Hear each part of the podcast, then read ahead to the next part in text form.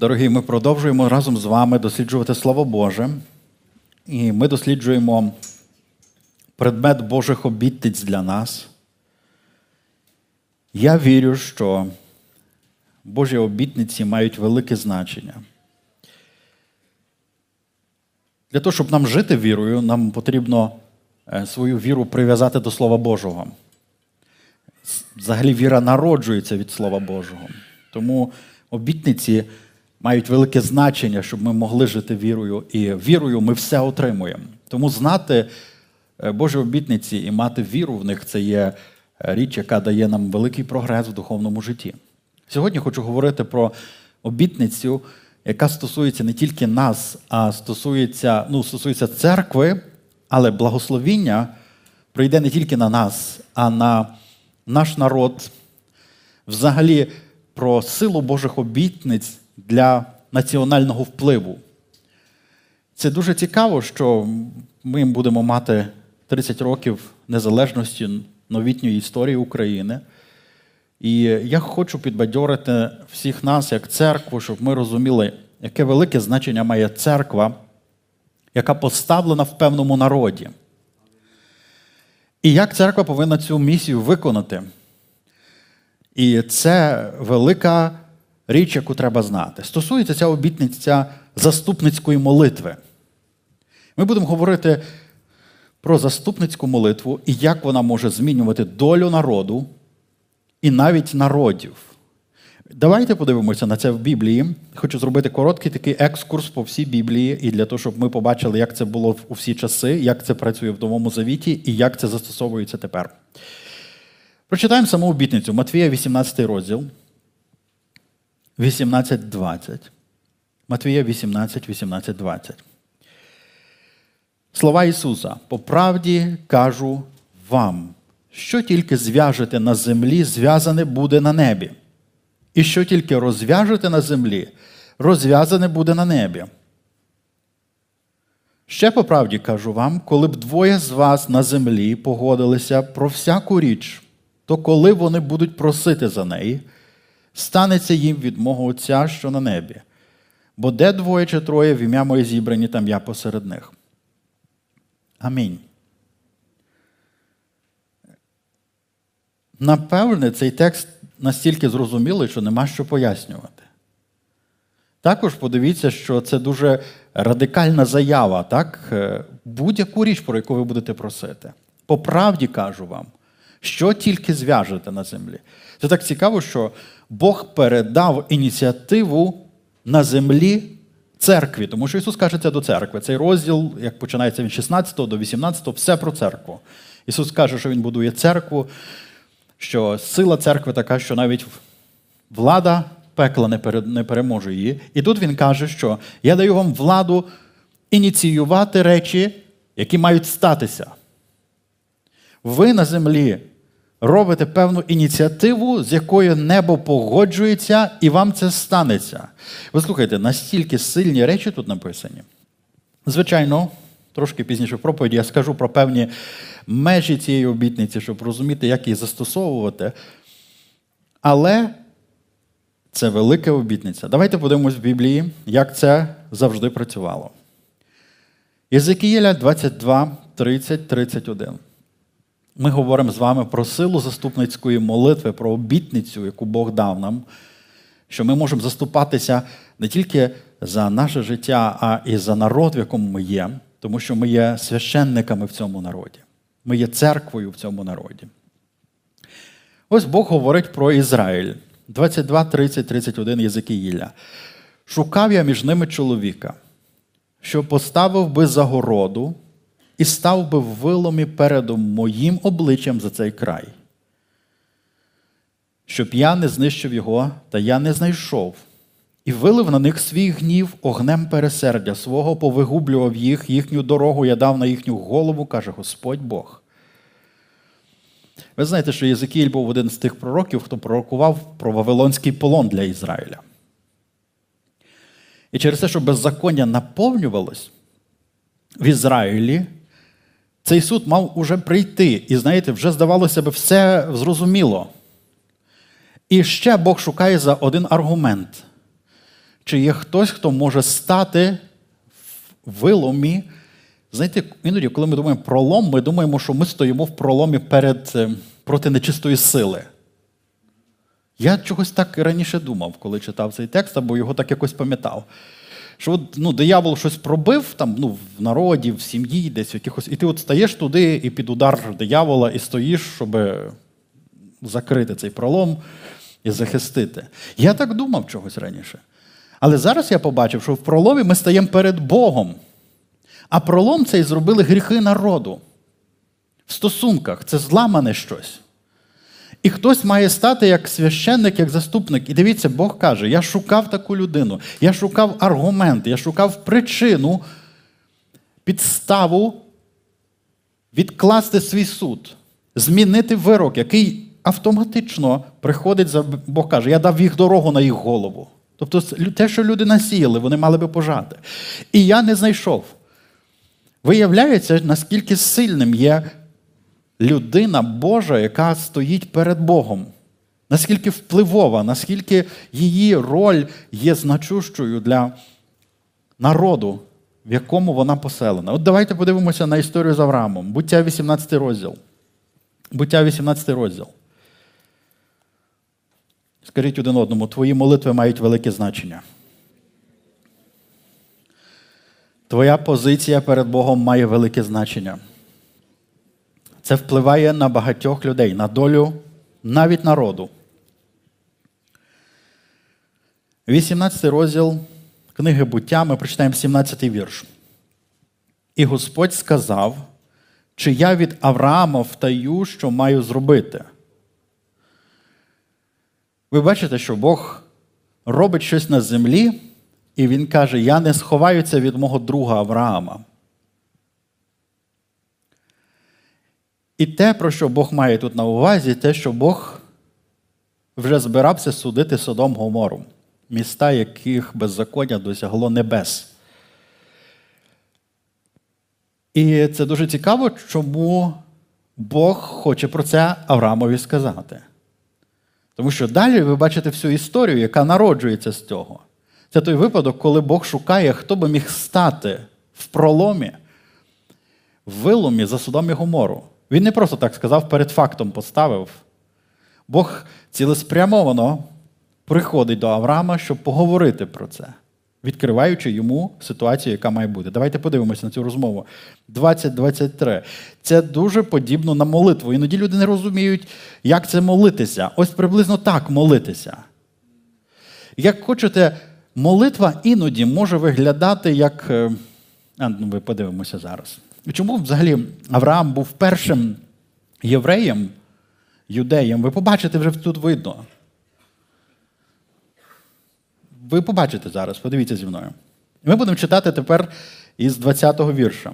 «Промовив Господь через те, що крик Содому і Гомори великий, гріх їхній став дуже тяжкий, зійду ж я і побачу, чи не вчинили вони так, як крик про них, що доходить до мене, тоді їм загибель, як ні, то побачу».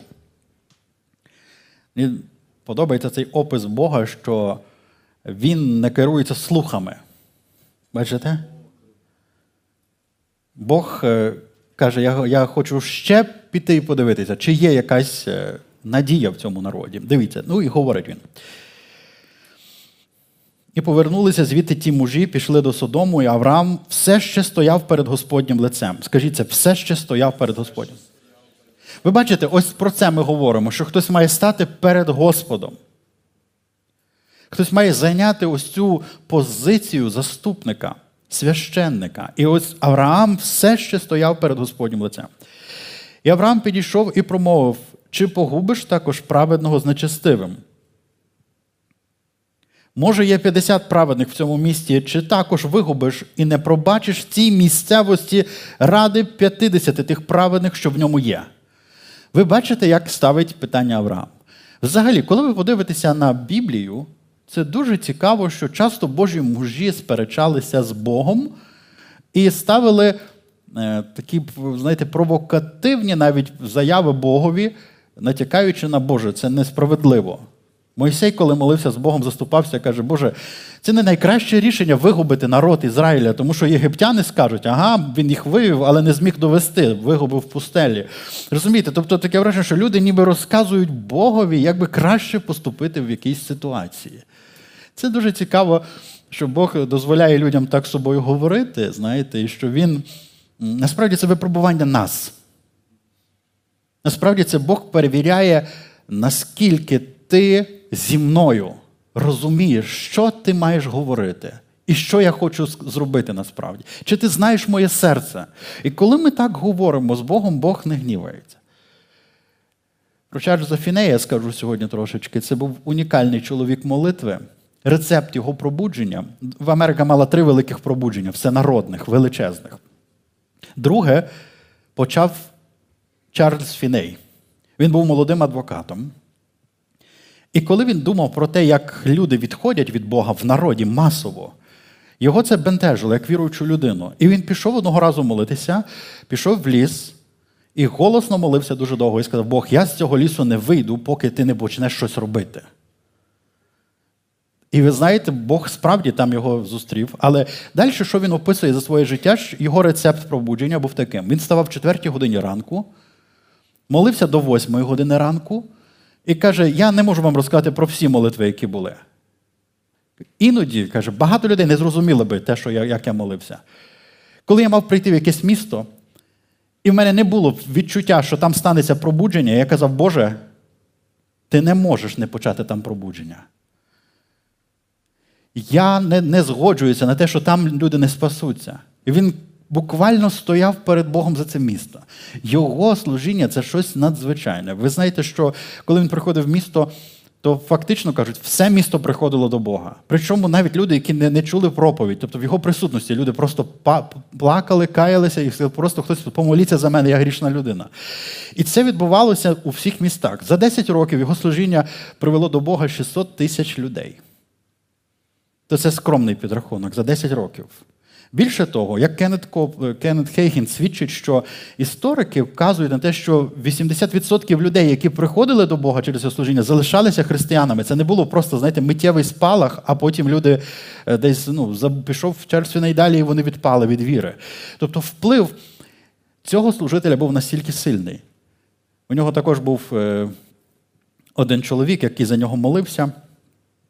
Його називали, який підтримував його служіння в молитві. Його називали Батько Неж. Це був, він навіть не був, напевне, священнослужителем офіційним, він був молитовником, старший чоловік. Що робив цей Неж? Він багато молився за Чарльза Фіннея, за його служіння. Іноді, коли він їхав в якесь місто, Чарльз Фінней, цей служитель, йшов з ним, і він орендував собі там кімнату, наприклад, на 3 дні, коли мало бути там служіння. І він не виходив звідти. І одного разу жінка, яка здала йому кімнату, вона подумала: може, щось сталося, треба зайти. Вона підійшла до дверей, вона почула, як хтось стогне там. Вона подумала: напевно, йому погано. Відкрила двері, заглянула, побачила, як він лежить на підлозі, стогне. Але вона зрозуміла, що він молиться, а не має якийсь приступ хвороби. І вона спитала Чарльза Фіннея, чи все добре. Він каже: не чіпайте його, він молиться. Він несе тягар пробудження, він плаче за неспасенних людей. І це так значимо, що є люди, які готові стати в цей вилом. Ви знаєте, коли Бог сказав, що він не знайшов нікого в Ізраїлі, це дуже сумна оцінка, так? Тому що виявлялося, якби була людина, вона могла б стати на загороді, вона могла б знайти аргумент. Вона могла б знайти причину, і Бог міг би мати причину і сказати, як він казав Мойсеєві: ради тебе я зроблю те, про що ти просиш. Як важливо, добре, Авраам починає з 50 людей. Мені стало цікаво, я не можу стверджувати це так, знаєте, до кінця, можливо, хтось знайде інші дані, я от швидко знайшов дані, скільки ж було населення в Содомі і Гоморі. Коли ми читаємо місто, ми зразу думаємо, напевне, як Львів, але ж не всі міста, як Львів, наприклад, так, ми теж розуміємо. Тому цікаво, Содом і Гомора, скільки ж людей там нечестивих жило? І дослідники кажуть, десь 40-60 000 людей. Тобто це було велике місто на той час, і, може, невелике на наш час, коли люди рухаються до міст більше, і міста зростають ще більше, насправді це досить багато людей, але 60 тисяч людей. Можливо, 40-60, можливо, 50 тисяч. Можливо, Авраам знав, що їх 50 тисяч. І подумайте, яку він робить пропорцію. Він каже, хоча б 50 людей на 50 тисяч. Так один... Розумієте, так? Він починає думати, хоча б 50... Але про що він говорить? Він не каже, Боже, забери тих праведників з того міста і хай горять. Розумієте? Про що він молиться? Він молиться не за тих 50 праведників. Хоча він починає, ти ж не будеш судити праведних з неправедними. Ніби, і куди ти ведеш Авраам? Забери їх звідти чи що? Ні, він каже, а ради них ти ж і тих маєш помилувати. Що це за розмова така? Ну, тобто, це така, знаєте, вічливо, але дуже хитро. Він говорить ніби так. Тобто, він хоче не просто тих 50 праведників спасти, виявляється, а все місто. І чому Бог пішов з ним говорити? Тому що він знав, що Авраам буде про це говорити. І Бог шукав людину, яка буде про це говорити з ним. І він каже, не можна тобі чинити так, щоб убити праведного з нечестивим, бо стане праведний, як нечестивий, і цього ж не можна тобі. Чи ж той, хто всю землю судить, не вчинить правди? Він насправді не про правду тут говорить, він говорить про милість. Ви бачили це? Тому що, і тому я кажу, він дуже хитро говорить. Він одне говорить, а має друге на увазі. Трохи це так добре. Промовив Господь, коли в Содомі, в цьому місті, знайду 50 праведних, то вибачу цілі місцевості ради них. Ви чуєте, скажіть, це ради них. Як важливо, щоб були праведні люди в місцевості. Як важливо, щоб хтось молився до Бога за всю місцевість. І як важливо ці праведні люди, подивіться, ради них. Відповів Авраам і промовив, оце я осмілився був говорити до Господа свого, а я порох та попіл. Може, 50 тих праведних не матиме 5, чи ти знищиш ціле місто через 5? Тут він знов міняє, це перемінна дуже цікава. Він не говорить про 45, він каже, ну що то 5 людей бракує, ти ж не будеш судити все місто. Давай 45. Чому я кажу? Торгівля. Ви бачите це? Вміння торгуватися і аргументувати. Це дуже сильно. Дуже мені це подобається. Авраам і Бог, певне, теж це любить. Тому що він продовжує розмову. Промовив до нього і промовив Господь, не знищу. Коли там знайду 45. Промовив до нього він іще та й сказав, може 40 там знайдеться. Господь сказав, не зроблю і ради 40. Сказав Авраам, хай не гнівається мого Господа, нехай я скажу, може 30 там знайдеться. Господь відказав, не зроблю, коли 30 знайду там. Сказав Авраам, оце я осмілився був говорити до Господа Бога, може 20 там знайдеться. Господь відказав, не зроблю і ради 20. Сказав Авраам, хай не гнівається мого Господа. Авраам, це не гніває Господа. Бог чекає, щоб ти це говорив. Бог хоче, щоб ти продовжував, щоб ти шукав причину. Бог хоче, щоб ти продовжував стояти перед ним за ці міста, які вже настільки зіпсовані. І він каже, хай не гнівається мого Господа, 32-й вірш. Нехай я скажу тільки цього разу, може хоч 10 там знайдеться. Господь відказав, не знищу і ради 10. І пішов Господь, як скінчив говорити до Авраама. Авраам вернувся до свого місця. Ви знаєте, я навіть помітив, що Авраам зупинився. Це Авраам сказав, останній раз, Господи, прошу, якщо буде 10. Ви знаєте, це дуже цікаво, що в Содомі і Гоморі на 50-60 тисяч населення не було 10 людей праведних. Там був Лот, його дружина, 2 його доньок. Це вже 4 із 10. Це вже небагато, так? Ще були 2 зятів, це вже 6 людей з 10. Здавалось би, ще трошки, Лот, і ти би міг... Це про інше. Це наскільки нам важливо розуміти, що ми не можемо зберегти просто свою праведність. Ми маємо... Бо інакше нам треба буде вийти з того міста, як Лоту довелося. Якщо ми не будемо іти і проповідувати Євангеліє, то нам треба буде піти з міста. Тому що це місто не має ніякої надії. Тому це окрема тема. Авраам говорить до Бога. Ви знаєте кінець історії, що Бог забирає Лота, його сім'ю звідти, і суд Божий приходить на Содом і Гомору. Джон Веслі, інший служитель пробудження, сказав такі слова. Таке враження, що Бог обмежений нашим молитовним життям. Він нічого не може зробити з людством, якщо хтось його не попросить. Я можу сказати так, таке враження, що так і є. І якщо ми дивимося на світ і кажемо, що в цьому світі замало втручання Божого, то, можливо, ми сьогодні з вами знаємо причину, чому його так мало. Можливо, мало людей, які стали в принциповій позиції перед Богом і не говорять з Богом про те, Боже, ти обіцяв, як Даниїл колись говорив з Богом, я читав пророцтва, роки підходять, ти маєш вернути Ізраїль в обітовану землю. Я буду молитися, поститися, хтось має це пильнувати. І він каже, я це буду робити. Дуже важливо, дорогі, щоб ми зрозуміли, якою великою є сила цієї обітниці і яким великим є вплив, який Бог дав в наші руки. Добре, давайте прочитаємо такі великі слова, обітницю Божу, яку Бог сказав Соломонові. Ми часто цей текст цитуємо, також треба знати, як його застосовувати для нас. Друга книга Хронік, 7 розділ, 12-16. «Явився Господь Соломонові вночі та й сказав йому, вислухав я молитви твої». Ви знову зверніть, скажіть, вислухав я молитви твої. Ви бачите, що людина ініціює щось, а Бог каже, я почув це. Я рахуюся з тим, що ти попросив. Вислухав я твою молитву. І на твою молитву, тобто, це по контексту, я додаю, щоб ви розуміли, я вибрав це місце для себе на храм жертви. Тобто храм Соломонові. Бог каже, Господи, нехай завжди тут буде Твоє лице, нехай завжди тут буде Твоя увага, молитви з цього місця хай завжди досягають небес. І Бог каже, я Твою молитву почув і вибрав на Твою молитву це місце. А ви розумієте, що це означає, дорогі? Що ми можемо почати просити до Бога, щоб місце, на якому ми стоїмо, до якого ми маємо вплив. Бо ж Біблія каже, на яку ти територію вступаєш, я тобі дам це. Може, це ще не весь Львів, але Замарстинівська, 37, то таки юридична адреса церкви «Джерело життя», і це місце належить громаді. «Джерело життя».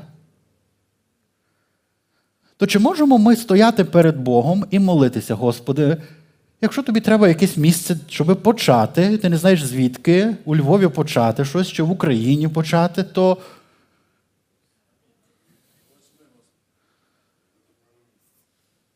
що треба, Господи? Ми готові надати тобі це місце. Щоб ти почав те, що ти хочеш. Тому що Соломон про це попросив Бога. Як важливо, щоб ми розуміли, що ми маємо право ініціювати речі на небесах. Добре. Звичайно, коли ми говоримо, кожен раз ми говоримо про людей влади. Я хочу, щоб ми це трошки так пам'ятали, так собі поправку робили. Бо і Авраам, і Соломон, і Даниїл, і Ілія, про якого ще згадаємо, всі ці люди були не випадковими в сюжеті, знаєте, Божого провидіння. Це не були якісь самозванці просто. Це були люди, яких Бог поставив і довірив. Але є ситуації, коли навіть ті, хто поставлений і довірений, не роблять. І Бог тоді може шукати людей, хто стане, хто піде, хто вийде і стане. Але все-таки рухаємось далі. Що він каже? Бог каже, якщо я замкну небеса і не буде дощу, якщо накажу сарані поїсти землю, якщо нашлю моровицю на мій народ, і впокоряться люди мої, що над ними кличеться моє імення, і помоляться, і будуть шукати ім'я мого, повернуться зо злих своїх доріг. Я вислухаю з небес, прощу їхній гріх і вилікую їхній край. Тепер очі мої будуть відкриті, уші наставлені на слухання молитви цього місця. Знову ж зверніть увагу, що Бог каже, я чекаю на вашу молитву, щоб зробити це. Починайте молитися про це. Я вислухаю з небес. Тепер я вибрав, освятив цей храм, щоб ім'я моє там було аж навіки. Мої ж очі та серце будуть там по всі дні. І Даниїл, опираючись на цю обітницю, молився, відкриваючи вікна в сторону Єрусалиму. Ось тому є та історія, коли на чому його підловили. Всі знали, що він 3 рази на день відкриває вікна і молиться відповідь на цю обітницю. Бог обіцяв почути з Єрусалиму. Навіть якщо він не там, навіть якщо храм зруйнований, Слово Боже є. Це місце залишилося. І це місце, до якого звернені його очі. Боже, почуй молитву за Ізраїль. Як важливо нам опиратись. Звичайно, коли ми скажемо про це, ми мусимо сказати, що Україна не є народом Божим. Не тільки Україна не є народом Божим, як і всі народи інші на землі не є народом Божим, окрім Ізраїля. Якщо ми говоримо про етнічний чи національний якийсь признак, про народність. І тому, коли кажеться, якщо мій народ, а Україна не є Божий народ, хоча над нашим краєм кличеться Господнє ім'я, це вже багато значить. Але в цілому народом Божим є тільки церква з усіх народів.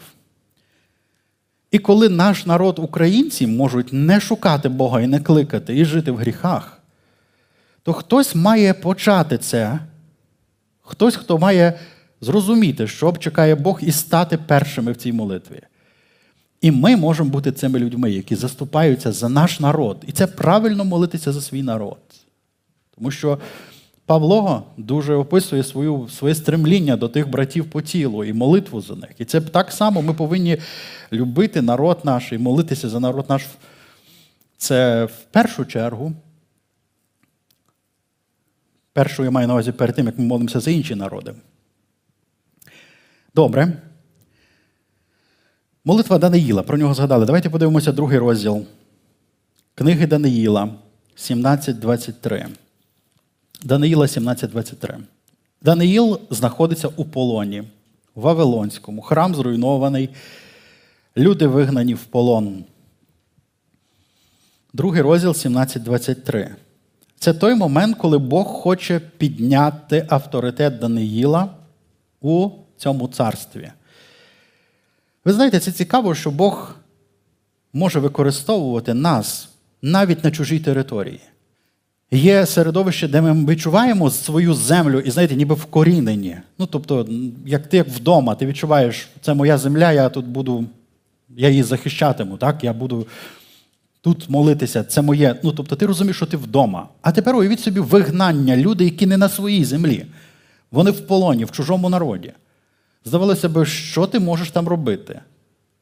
На що ти можеш там претендувати? Але Даниїл і деякі люди з ним навіть на чужій землі відчувають себе як ті люди, хоча вони в полоні, хоча вони мають певні обмеження, правила, які вони мають дотримуватись. І то вони умудряються для себе виторговувати інші умови, щоб бути послідовниками Божими. Що я хочу сказати? Бог знає, де ти є. Бог може чути твою молитву, де б ти не був.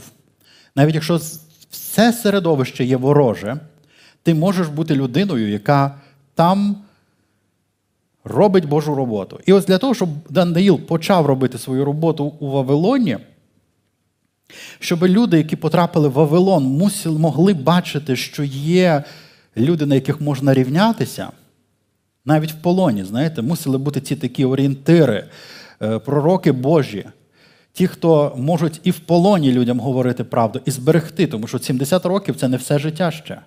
Люди повинні повернутися, це не кінець історії. Навіть якщо період такий не найкращий, все одно мусять бути Божі люди, робити свою роботу там і звершувати молитви, і знати, що є періоди в Божій владі поставлені, але все змінюється. Так от, дивимося на те, як Даниїл стає дуже впливовим у чужому царстві. Це історія, яку ми читаємо з 17-го вірша 2:17-23. Царю приснився сон,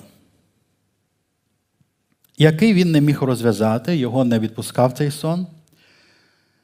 Він покликав всіх своїх мудреців, сказав, ви маєте дати розв'язку сну. Вони кажуть йому, розкажи нам сон. Він каже, ні, ви зараз хитруєте. Якщо ви такі мудреці, ви маєте справді доступ до якогось надприроднього знання, ви маєте сказати, який сон мені приснився і що він означає. Якщо ні, ви всі загинете.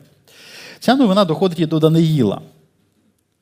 Подивіться, Даниїл заступається за цих людей, і це дуже цікаво. Ці люди нечистиві, вони, в принципі, займаються окультизмом. І, напевне, ці люди потім в 6-му розділі проти нього зробили всю цю підставу, яку ви знаєте, так, щоб піймати його. ті, яких він захищає в другому розділі, але він заступається, він каже, нехай цар не робить цього, дайте мені часу. І що він робить? Тоді пішов до свого дому Даниїл і завідомив про справу товаришів своїх Ананію, Мисаїла і Азарію. І для чого він їм цю справу говорить? Щоб просили милості від небесного Бога на цю таємницю, щоб не вигубити Даниїла та товаришів його разом з рештою вавилонських мудреців. Ви знову побачите, що ця молитва не про себе самих, а про людей, які навіть не є людьми обітниці Божої. Ті люди в Ізраїлі їх би вигубили, напевне, в правильні часи. Але милість, бачите, заступництво. Тобто він просить трьох друзів разом з ним молитися про милість Божу. Тоді, ви бачите, коли тоді? Після молитви. Відкрита Даниїлові була ця таємниця в нічному видінні. Даниїл прославив небесного Бога. Подивіться, як молиться Даниїл. Це дуже важливо. 20-й вірш. Даниїл заговорив і сказав, нехай буде благословенне Боже ім'я від віку аж до віку, бо його мудрість та сила. Він змінює часи та пори року. Скидає царів, настановлює царів, дає мудрість мудрим, пізнання розумним. Він відкриває глибоке і сховане знає те, що в темряві. А світло спочиває із ним. Тобі, Боже, батьків моїх, я дякую і славлю Тебе, що Ти дав мені мудрість та силу. Тепер відкрив мені, що я від Тебе просив, бо Ти відкрив нам справу цареві. Далі Даниїл предстає перед царем, розповідає йому все, що той бачив у сні, роз'яснення цього сна.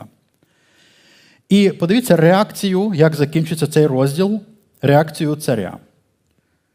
Я хочу знову нагадати, що все це почалося з молитви, але правильніше сказати, все це почалося з того, що цареві приснився сон. І ви розумієте, що цей сон не був просто від того, що йому, як всім людям сняться сни, це був віщий сон. А за цим сном стояв Господь, тому що це був реально пророчий сон, який говорив про Царство Боже в кінці. Тобто там історія про боввана і про камінь, який від гори відірвався і розбив цього боввана в результаті. Як всі царства були побиті цим Царством Небесним, яке ніколи не зруйнується. Тому це Бог дає йому сон. Тому з одного боку, бачите, Бог ініціює щось на небесах, але йому треба партнери на землі. І ось Даниїл стає цією людиною, яка з Богом грає в одну гру. І починається молитва. Добре, розповів він весь сон. 44-49 з другого розділу ми читаємо. Як реагує,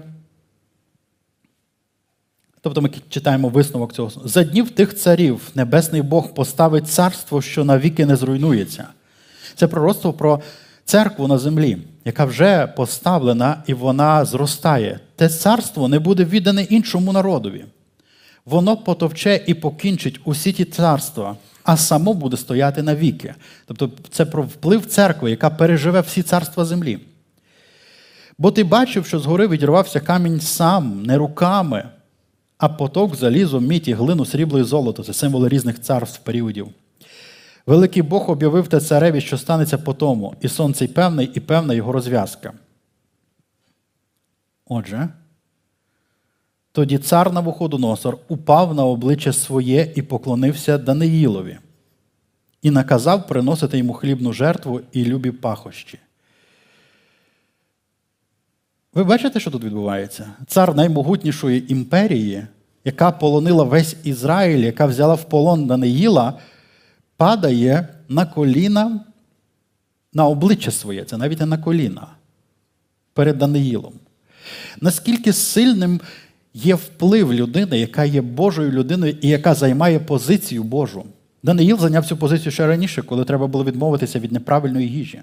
Як важливо нам бути людьми, які мають Божу позицію, і є пророчим голосом для цього часу. Я думаю, що що є багато ситуацій в нашому народі, які потребують саме пророчих рішень і пророчих відкриттів. І я думаю, що нас швидко знайдуть, якщо ми війдемо в це положення. Знаєте, нас покличуть самі. Тому що, в принципі, ми відкриті, так? Все це транслюється, всі проповіді, всі зрозуміло, всі знають, що ми тут говоримо. Всі знають, в що ми молимося і віримо. Але Бог може створювати ситуації, в якій церква стане настільки потрібною, що від голосу і рішення церкви буде залежати доля всього народу. Бог не один раз це робив в історії, хоча, знаєте, були довгі періоди, коли, здавалося, нічого не відбувається. Але Бог завжди може почати, коли є з ким. Амінь. Подивіться, це не кінець історії. Цар відповів Даниїлові та й сказав: «Направду, що ваш Бог – це Бог над богами, пан над царями, і він відкриває таємниці. Коли міг би ти відкрити оцю таємницю?» Тоді цар звеличував Даниїла, дав йому численні дарунки, вчинив його паном над усім Вавилонським краєм і великим провідником над усіма вавилонськими мудрецями. А Даниїл просив від царя, і він призначив над справами Вавилонського краю Шадраха, Мешаха, Авденаго. А Даниїл був при царському дворі. Тобто ті троє, які з ним молилися, також зайняли ці важливі ролі. Добре, далі вся книга із Даниїла дуже цікава, тому що при 4 царях вавилонських Даниїл був Божим служителем, пророком.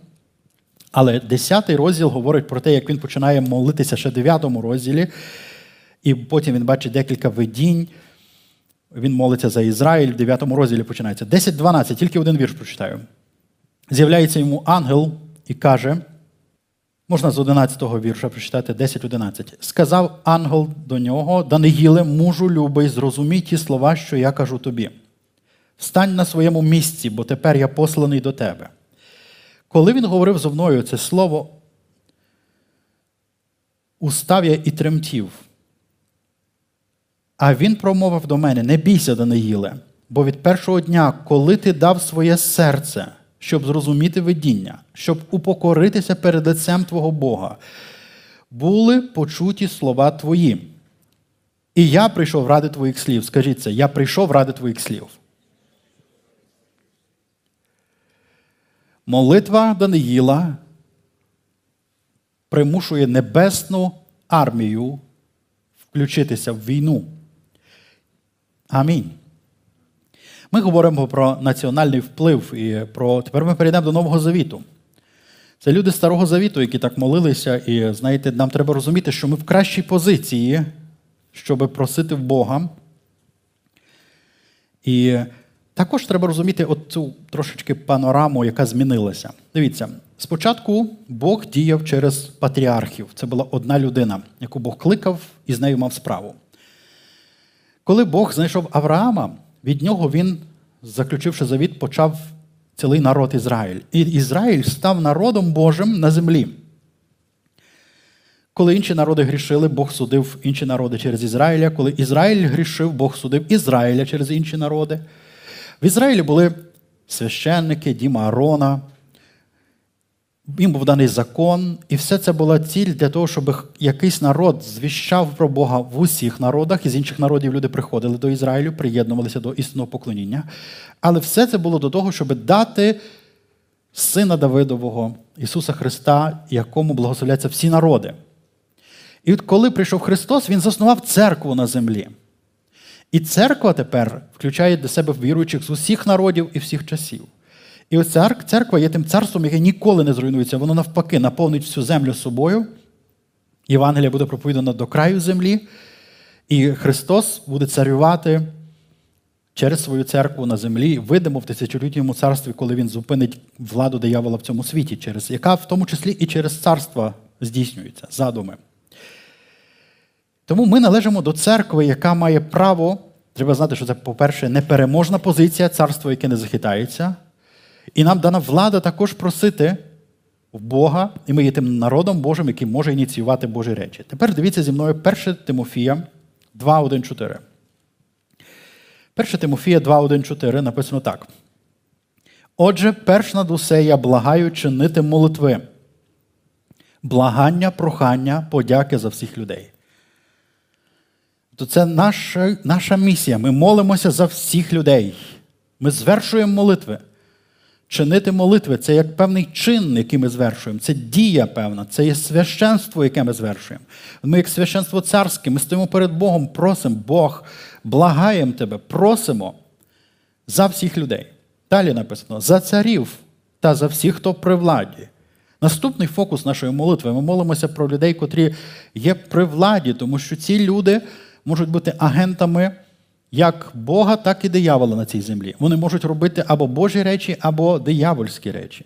І коли ці люди приходять, але ви подумайте, що коли просить про це молитися Павло церкву, на той час їхньою владою був римський імператор, який був самопроголошеним Богом, який вимагав поклоніння. І Бог каже, молися за нього. Тому що хай він навіть не відповідає стандартам Божих царів, так? І він не керується Божими законами. Але від нього залежить, як ти будеш провадити мирне і тихе життя в усякій побожності і чистоті. Насправді, ми дійсно маємо молитися про спокійні часи, тому що ті часи допомагають людям знайти Бога, пізнати Бога. Тому що коли стаються якісь потрясіння, дуже, звичайно, люди більш чутливі, але багато людей гине просто і не почули Євангелія. Тому ми молимося і за владу, і за всіх людей. Ми не молимося на владу, ми молимося за них, і ми заступаємося. І заступаємося, це значить, ми просимо про милість і про мудрість для них.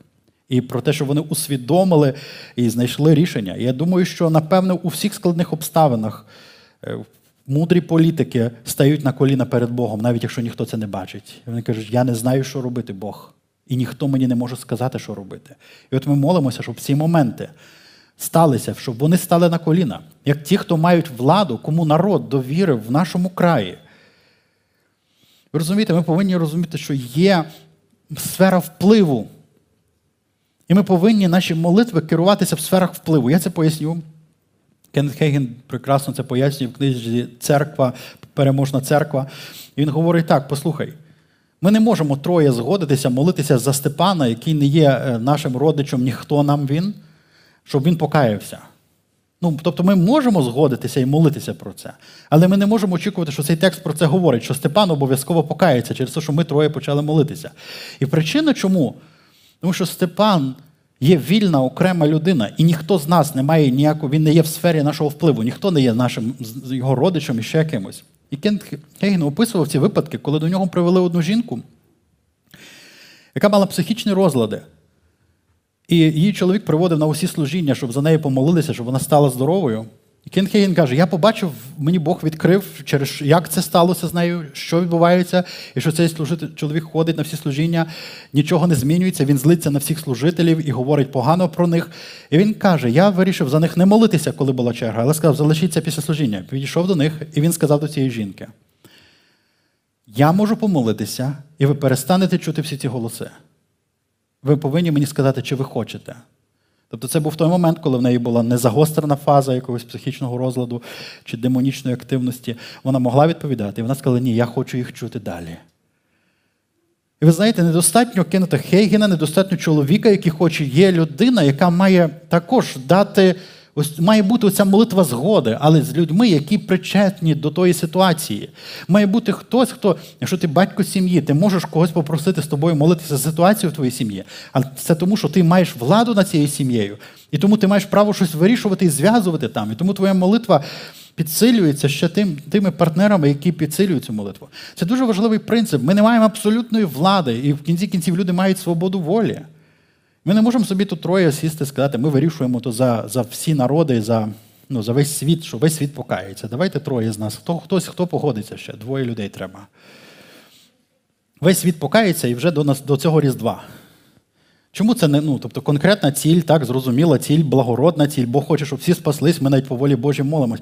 Ні, це тут проблема з порушенням влади, яку ти маєш. І друга річ, яку ми з цієї молитви побачимо. Добре, цей текст хочу. Тобто нам треба розуміти, ми маємо сферу впливу, і наші молитви повинні поширюватися на сферу впливу нашу. Це дуже важливо розуміти. Ми повинні стати людиною в виломі саме там, де ми і стоїмо, де наша територія, де наша ситуація. Ми повинні брати цю річ в свою владу і ініціювати Божу роботу. Добре, дивіться ще далі. Бо це добре і приємне Спасителеві нашому Господу, що хоче, щоб всі люди спаслися і прийшли до пізнання правди. Це значить, що Бог хоче, щоб хтось молився про спасіння людей. Щоб хтось заступався за цих людей, які, може, поступають неправедно.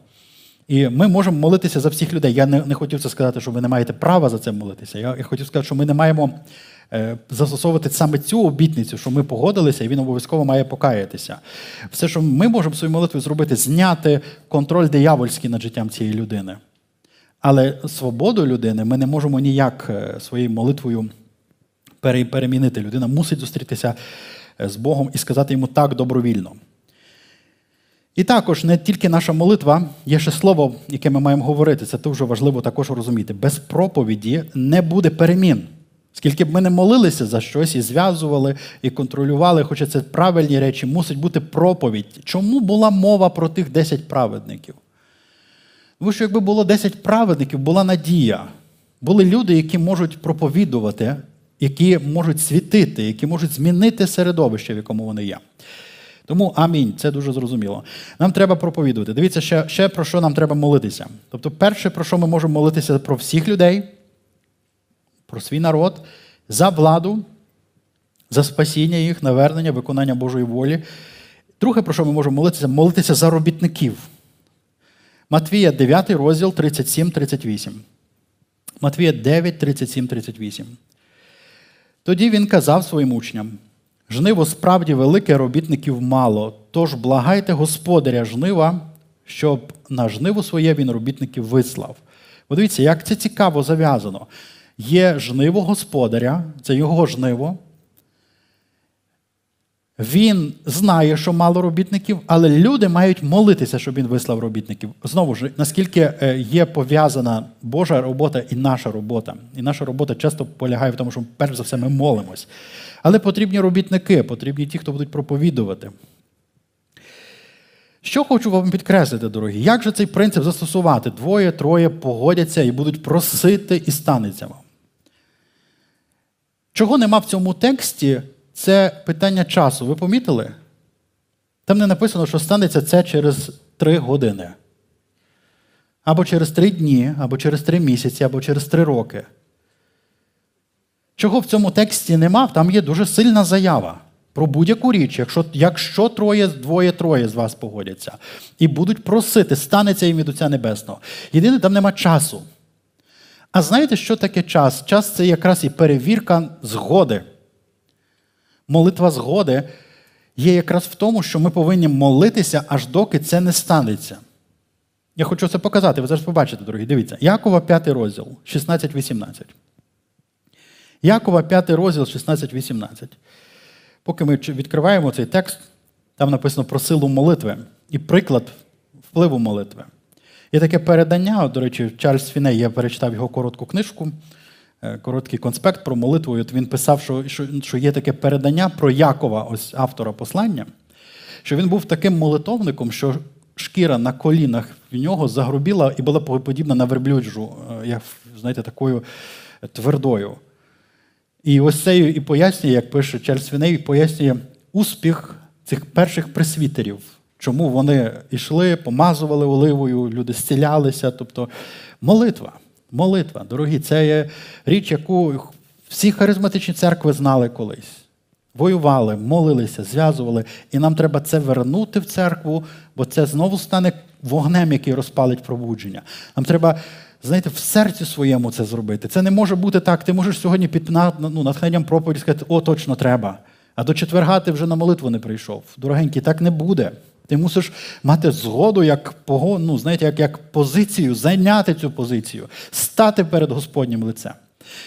І стояти перед Господнім лицем, аж поки не станеться те, для чого Бог побудив в твоєму серці цю молитву. От ми читаємо Якова 5, 16, 18.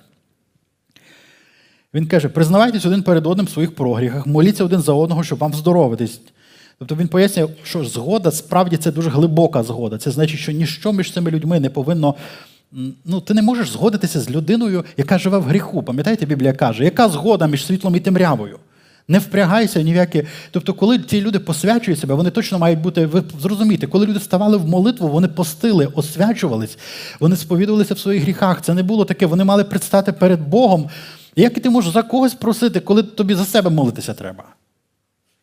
Ти маєш бути... Тобто про цю згоду говориться, як про те, що ці троє стоять, як Садрах, Месах і Авденаго. Це люди, які не поклонилися, люди, які не пішли в гріх. Ось ці люди молилися. Це має бути дуже важливо.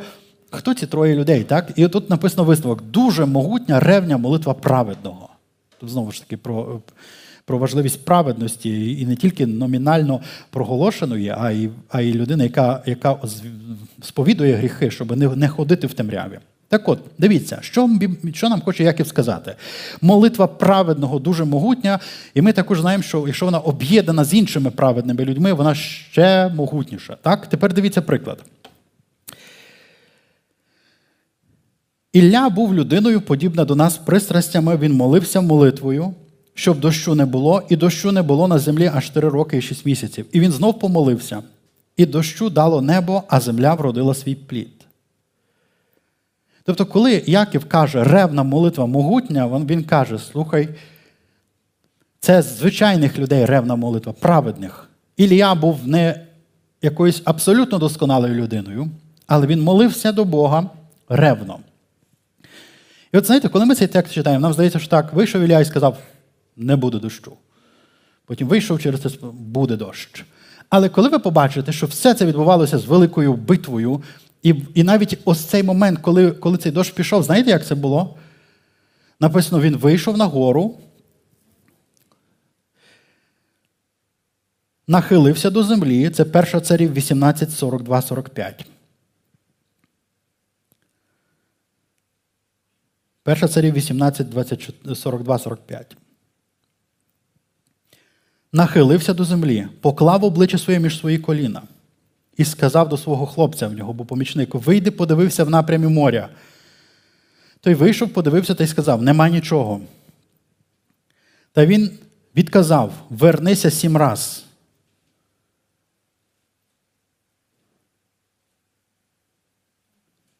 Тобто ви бачите, що хоч він сказав, буде дощ, він в молитовній позиції чекає. А тому каже, іди подивися, чи вже є хмари. Він каже, нема нічого. Він каже, 7 раз. Що це 7 раз? Але і Ілія, і Єлисей, вони щось все по 7 раз. Пам'ятаєте, окунутися 7 раз. Ідея дуже проста. Має бути повнота. Повнота твоєї молитви. Повнота твоєї ревності. Повнота твоєї позиції. Повнота твоєї невідступності. Бо 7 символізує цю повноту. Це не от так робиться. О, ми вже троє погодилися, півхвилини помолилися. Амінь. Чи так, знаєте, як ці онлайн-молитви. Хто згідний, поставте лайк. Ніби чи навіть амінь не пишіть. І вже все, і ми вже згодилися. Друзі, це хороший початок. Але має бути не просто хороший початок. Пройди до кінця в цій молитві. Стій до кінця. Твоя молитва дуже могутня. Ревна молитва. І ось 7 разів цей хлопчина бігає, вийде, подивися в напрямі моря. Це значить, з цього місця не було видно того напряму. Ну, тому що взяв би і подивився сам. І ти йдеш, дивишся, а він молиться. І знов бігає 7 разів. Він таки мусив ходити 7 разів. Добре. На 7-й раз, що ми бачимо? Стало 7-го разу, він сказав, ось мала хмара, немов долоня людська, підіймається з моря. А він сказав, піди, скажи Ахавові, це був цар в Ізраїлі, запрягай і зійди, і не затримає тебе дощ. Якщо зараз виїдеш, то не попадеш під дощ, бо буде дощ точно. Сталося по недовгому часі, потемніло небо від хмар, зірвався вітер, пішов великий дощ, Ахав сів на воза та й відправився в Ізраїл. Попав під дощ, не послухав пророка. Слухайте, ревна молитва праведного дуже могутня. Бог чекає на наші молитви, Бог чекає на те, щоб ми стали в цю позицію перед Богом просити. Зрозуміти Божу волю, Божа воля спасіння всіх людей. Ми маємо там бути, ми маємо заступатися за це спасіння. Ми віримо, що це можливо і в наш час. Ми віримо, що це церква нікуди не дінеться. Церква буде тільки рости. Ми не за себе молимося, дорогі. З нами все зрозуміло вже. Нічого вже не може розлучити нас від любові Божої в Христі Ісусі. Ми не за себе молимося, ми стоїмо за цей світ, за наше місто, за наш народ і за те, щоб побачити Божу славу, щоб побачити, як Бог втручається по нашій молитві в цей процес і змінюється, і творити історію. І хай Бог підніме ревних людей таких. Ви знаєте, іноді це треба роки. Це треба роки, як про Біблію описано, про жінок, які вдови, молилися роками при храмі і служили Господові молитвами. Ми навіть, може, не знаємо, який був ефект від цієї молитви, але Бог знав про цих служителів. Бог бачив це. Не завжди це, ми не встановлюємо пори і року. Ми не встановлюємо ці. Бог перемінюється. Іноді ми не можемо прискорити чи віддалити, але ми можемо проситися, щоб ці речі сталися. І Біблія каже, станеться. Тому нам дана ця сила. Нам дана ця сила. Останнє, що я хочу сьогодні сказати, це про те, що вже сьогодні Дух Святий говорив нам в церкві, про Петра, апостола, і церкву, і молитву церкви. Дивіться, 12 розділ з 1 до 17 вірша «Дії апостолів» 12. «Цар Ірод тоді підніс руки, щоб декого з церкви гнобити». Подивіться, друзі, ми говоримо про царів, народи, вплив, міста. І ось ми бачимо, що цар Ірод стає знаряддям диявола і йде проти церкви. Мечем він стяв Якова, брата Іванового. Один з апостолів був страчений.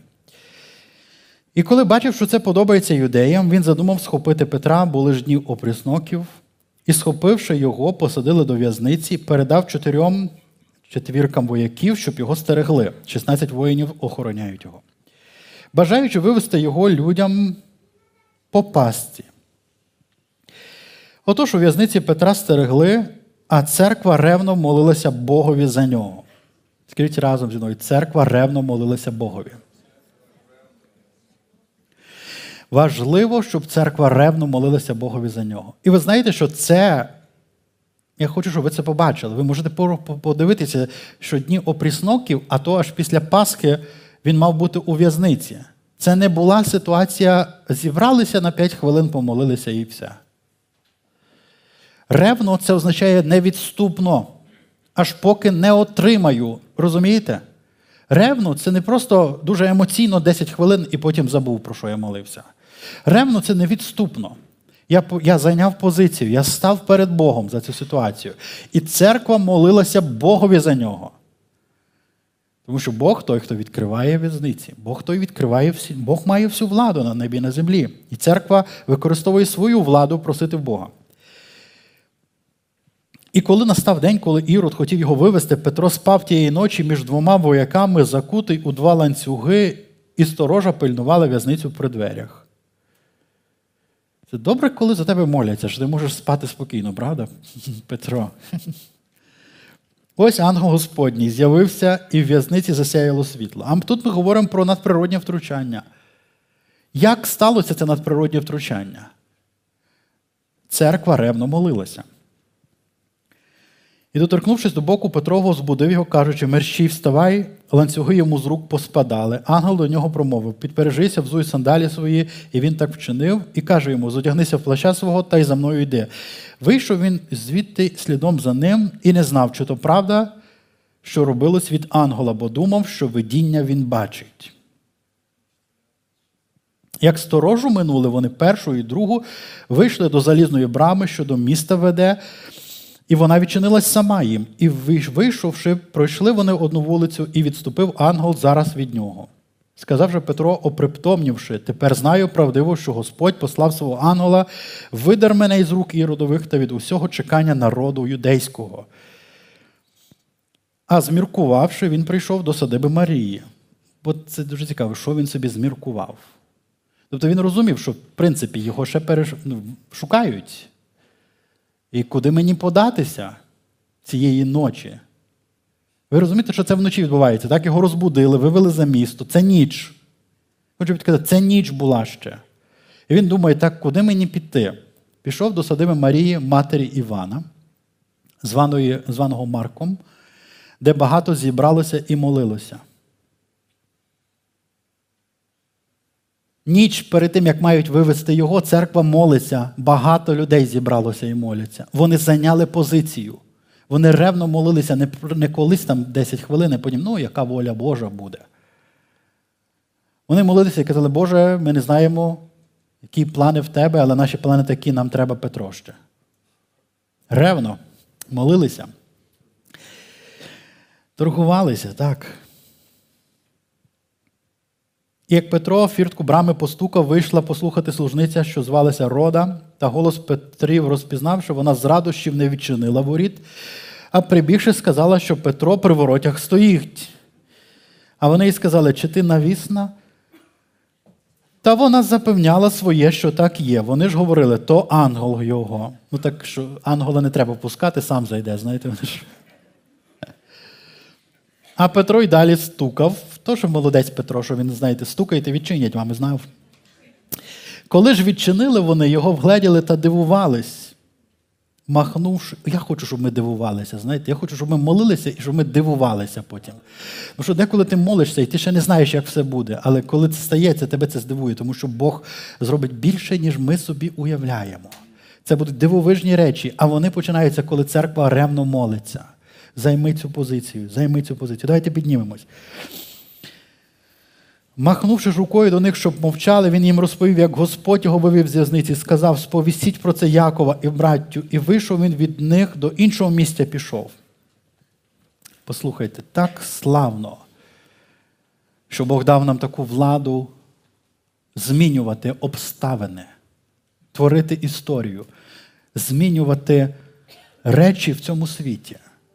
Це не є просто, це боротьба і це молитва. Але хай Бог запалить в нас цю віру, ревність, молитися. Хай запалить молитися ночами, молитися з постом, молитися невідступно, молитися з вірою, молитися в святості і в згоді. Це велика обітниця. Ці речі, про які ми сидимо і кажемо, чого чогось нема, здобуваються через ревність людей, які в молитві кажуть, Господи, я не згідний, що так буде. Я не хочу, щоб так було. Я буду про це молитися. Давайте молитися зараз. Я хочу одну ціль тільки. Хочу, щоб ми молилися про церкву в Україні. Про церкву в Україні. Про церкву в Україні. Ми заступаємося, щоб церква восстала, піднялась. Війшла в своє священство в цьому краї. В свою пророчу місію. Ми молимося, щоб Бог дав такий подарунок нашій Україні. На наш ювілей, щоб нехай підніметься церква. Нехай почнеться це нове пробудження. Знаєте, багато людей кажуть, в 90-х роках було. Вони забувають, що до 90-х років весь світ молився. Весь світ молився. Весь світ молився. І ніхто не знав, що це станеться, крім того, що Бог відкривав пророкам, що це буде колись. Але навіть вони не могли повірити, що це станеться. Таким все було безнадійним. Давайте піднімемо свої руки і просто помолимося до Бога зараз. Хай Бог запалить цю ревність церкви молитися. Хай церква в Україні ревно молиться в ім'я Ісуса, Боже.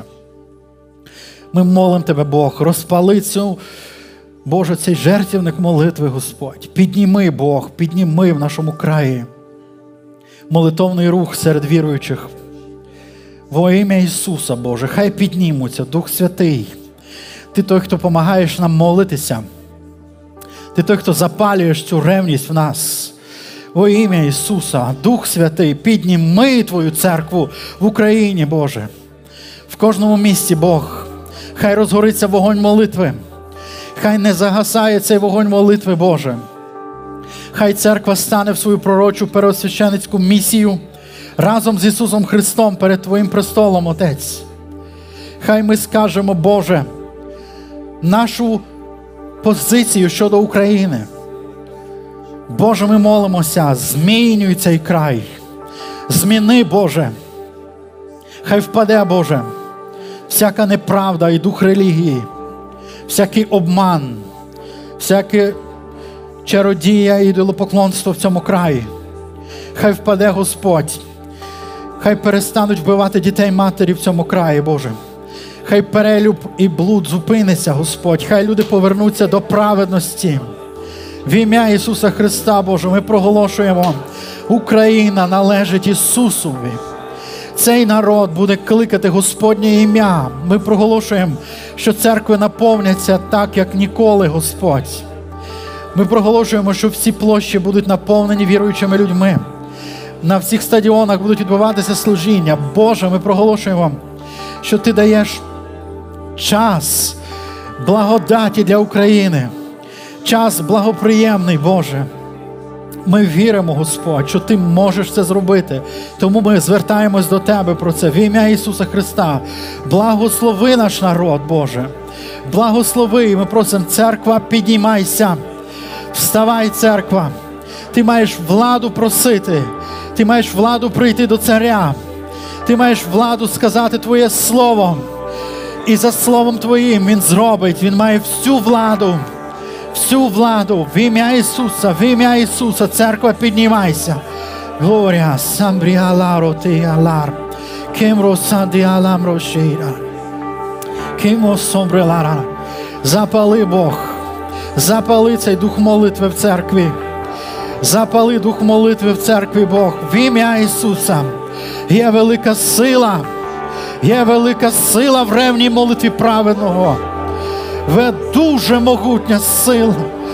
Дуже могутня ревна молитва праведного. І нам треба такі молитви, Бог.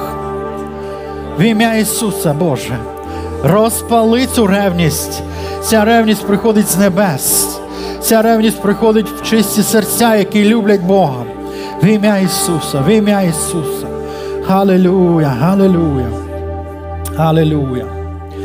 Слава Тобі, Господь. Амінь, амінь, амінь, дорогі. Обійміть один одного, скажіть, давай молитися, давай молитися. Давай молитися, давай молитися ревно, не відступай. Давай повернемося до наших молитов. Амінь.